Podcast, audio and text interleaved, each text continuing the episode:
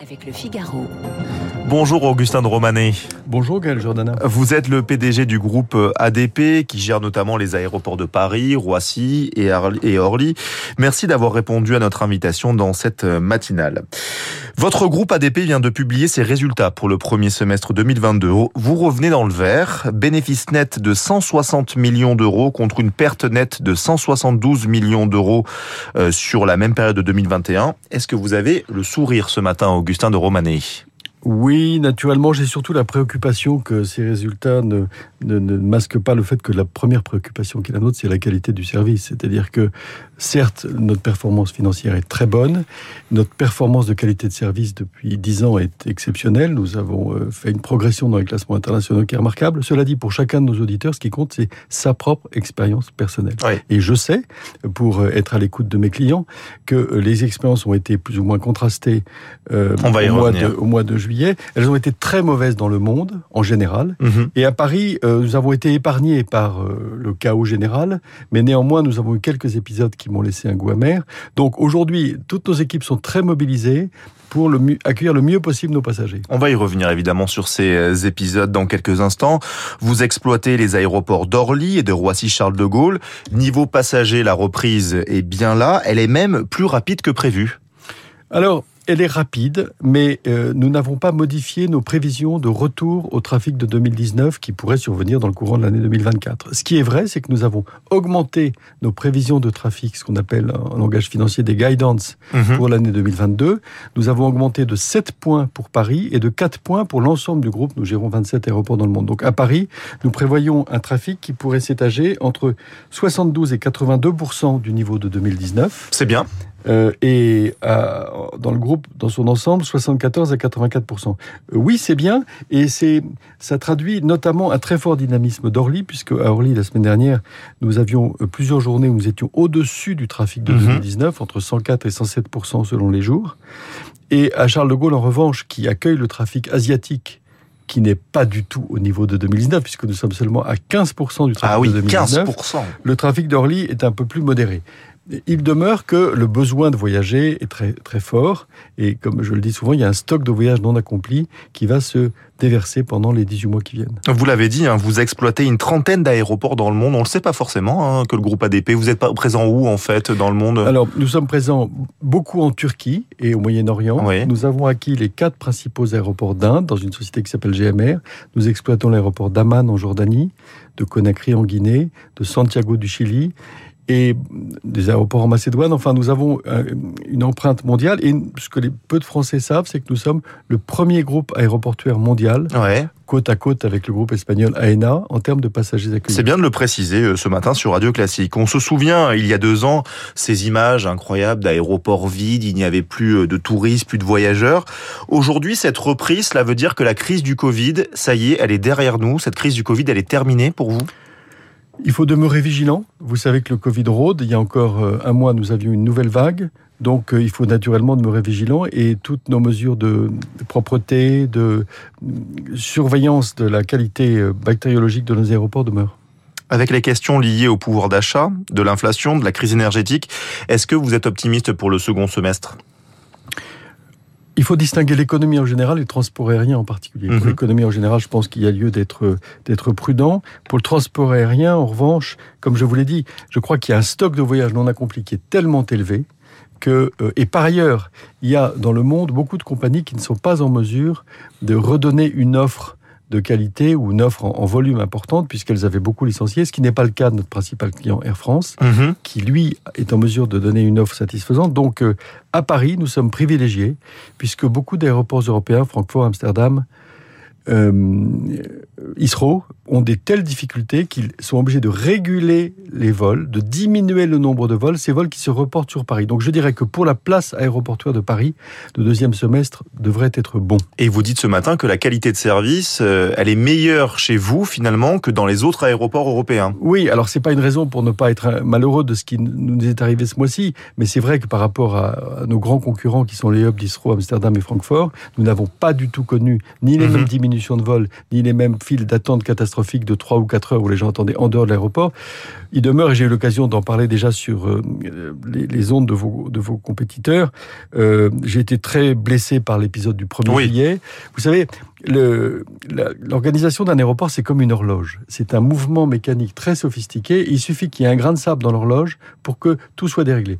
Les gens sont préoccupés par les bagages, notamment. À, Charles de Gaulle, nous avons 17 trieurs à bagages, 100 km de convoyeurs. 220 000 bagages triés tous les jours voilà. à Roissy. Et donc, il suffit d'un tout petit bug, ce d'autant plus que dans cette chaîne de production de, du traitement du bagage, il n'y a pas un seul acteur. Et ça, c'est très difficile. Et c'est mon métier, notre métier, oui. de coordonner. Mais vous avez ADP qui fournit les équipements, vous avez les assistants en escale qui traitent les bagages, vous avez les compagnies aériennes qui donnent les ordres aux assistants en escale, vous avez...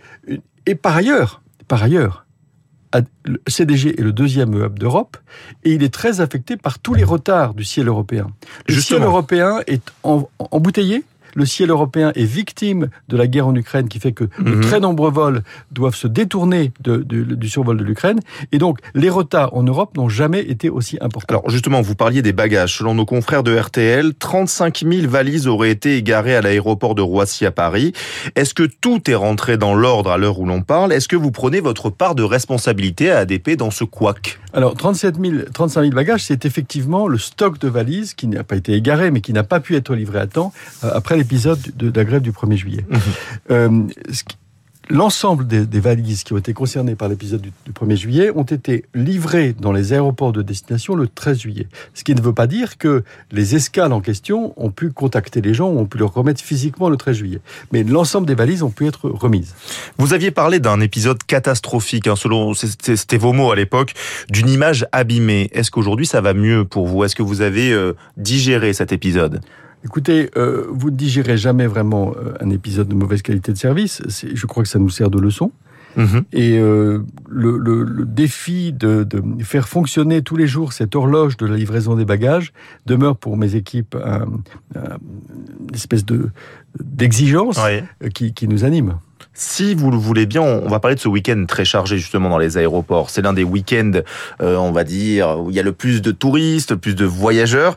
Comment vous vous êtes organisé à Aéroport de Paris pour gérer cet afflux massif, euh, le chassé-croisé juillettiste haussien? Ben, nous avons d'abord demandé à tous nos prestataires d'assurer d'avoir le maximum de collaborateurs, notamment ceux qui font les postes d'inspection filtrage, donc le contrôle des bagages de cabine, euh, et puis des personnes aussi qui contrôlent les bagages de soute.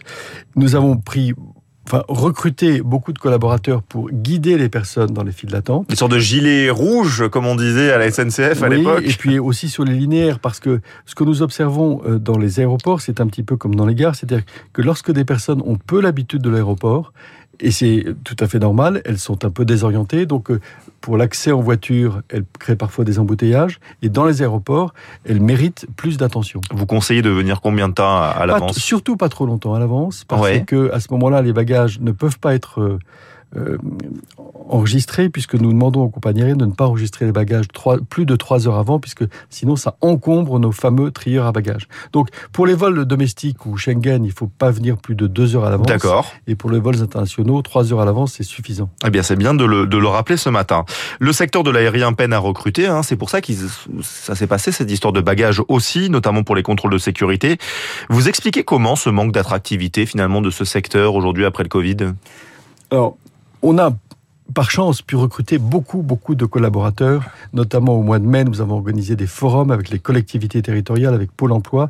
Et nous avons pu, pu recruter plusieurs centaines de personnes notamment pour l'inspection filtrage et le, traitement, le, le, le service des personnes handicapées. Euh, nous avons d'une manière ou d'une autre les mêmes difficultés que l'hôtellerie.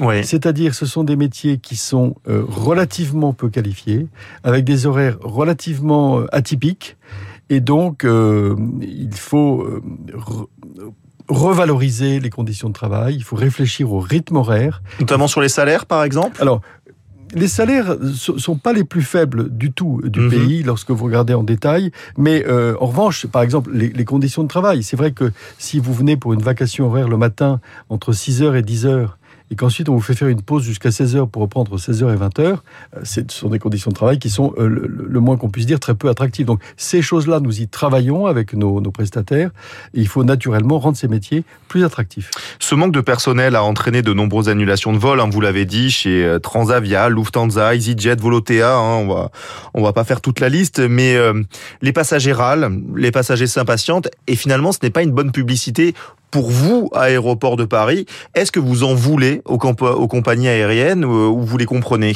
Alors, s'il y a bien quelque chose qui est nécessaire dans notre métier, c'est la solidarité. D'accord. Lorsque une compagnie aérienne fait trois semaines de grève et rend nos aéroports vides, jamais vous ne m'entendrez la critiquer.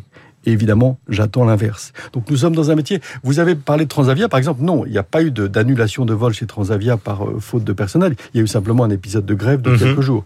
Transavia est en bien meilleure situation à cet égard que Lufthansa, par exemple, qui en revanche a annulé des vols faute de personnel. Donc euh, les, la situation des compagnies euh, est, est, bien meilleure en France que dans les autres pays. Et EasyJet, Lufthansa, les compagnies que vous avez citées, ont annulé des vols faute de personnel, ce qui n'est pas le cas en France. Voilà pour ce week-end chargé. Je voulais aussi vous parler des défis qui vous attendent dans un futur proche. Certaines associations écologistes ciblent le secteur aérien comme très polluant, il ne faut plus prendre l'avion, préférer le train. Comment vous vous répliquez face à ces attaques à Aéroport de Paris, euh, ADP alors, il est évident que le, transport aérien doit prendre sa part dans la décarbonation du monde. Euh, par ailleurs, moi je vous pose une question. Est-ce que le transport aérien est nécessaire aux humains? La réponse est oui. Vous n'allez pas empêcher les étudiants d'aller étudier sur d'autres continents, vous n'allez pas interdire le tourisme. Donc, une alternative au transport aérien propulsé par du kérosène existe. Et simplement, il, fallait que l'industrie en prenne conscience, il mhm. fallait que l'industrie se prenne par la peau du cou pour chercher ces alternatives. Je peux dire que c'est fait, ce tournant est pris depuis 2019. C'est quoi l'alternative? 2019, il y a trois alternatives. La première alternative, c'est la propulsion par des moteurs électriques.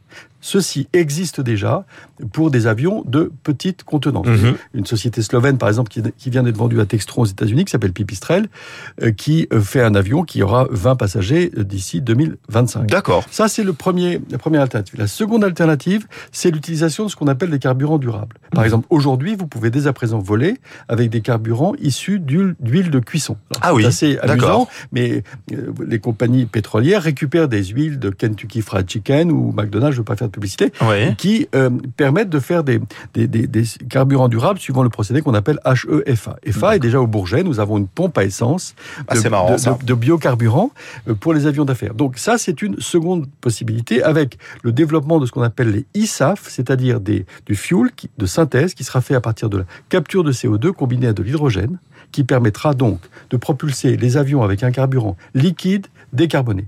Et puis la troisième euh, possibilité sera la propulsion par des avions avec de l'hydrogène liquide. Airbus travaille beaucoup sur ce projet et euh, c'est pour les plutôt la deuxième moitié du siècle avec une possibilité avec ces trois instruments de propulsion d'avoir des avions qui n'utiliseront plus de kérosène. Et est-ce que vous, vos aéroports sont des aéroports qu'on peut qualifier de durables? Est-ce que vous avez changé les choses? Totalement. Depuis 2009, nous avons réduit de 60% nos émissions de CO2. Alors, euh, ne faisons pas les fieros. Nous, nous, nous, aéroports, ne représentons que 5% des émissions du secteur mhm. euh, aérien. Mais il demeure que nous prenons notre, notre part. Nous avons un partenariat notamment avec Airbus et l'Air Liquide pour travailler sur l'introduction de l'hydrogène dans les aéroports pas pour les avions tout de suite, parce que les avions mhm. hydrogène n'existent pas, mais en revanche pour instaurer un hub énergétique au sein de l'aéroport pour que tous les véhicules de piste, par exemple, puissent être propulsés soit par l'électricité, soit par l'hydrogène liquide. Ça a dû vous faire plaisir, mais euh, Skytrax a dévoilé le classement des 100 meilleurs aéroports au monde. Et euh, nos éditeurs vont peut-être être surpris ou pas, mais Charles de Gaulle grimpe à la première place en Europe, sixième place mondiale. Qu'est-ce qui a changé euh, pour euh, Roissy-Charles de Gaulle? Vous devez être content. Oui, alors ce qui a changé, c'est un mouvement, un mouvement qui ne doit pas s'arrêter. Nous avons toujours des efforts à faire. Néanmoins, depuis que je suis dans cette entreprise, je dis toujours, l'aéroport c'est l'hospitalité. L'aéroport est un hôpital, est un hôtel, pardon. non, pas un hôpital quand même. C'est tragique comme, c'est tragique comme. Euh, un hôtel. L'aéroport est un hôtel où on ne dort pas. C'est-à-dire que lorsque vous allez dans un hôtel pour un voyage quelconque, vous passez une demi-heure dans les parties communes. Mhm. À l'aéroport, vous passez trois heures dans les parties communes. Donc la dimension de service est absolument cruciale.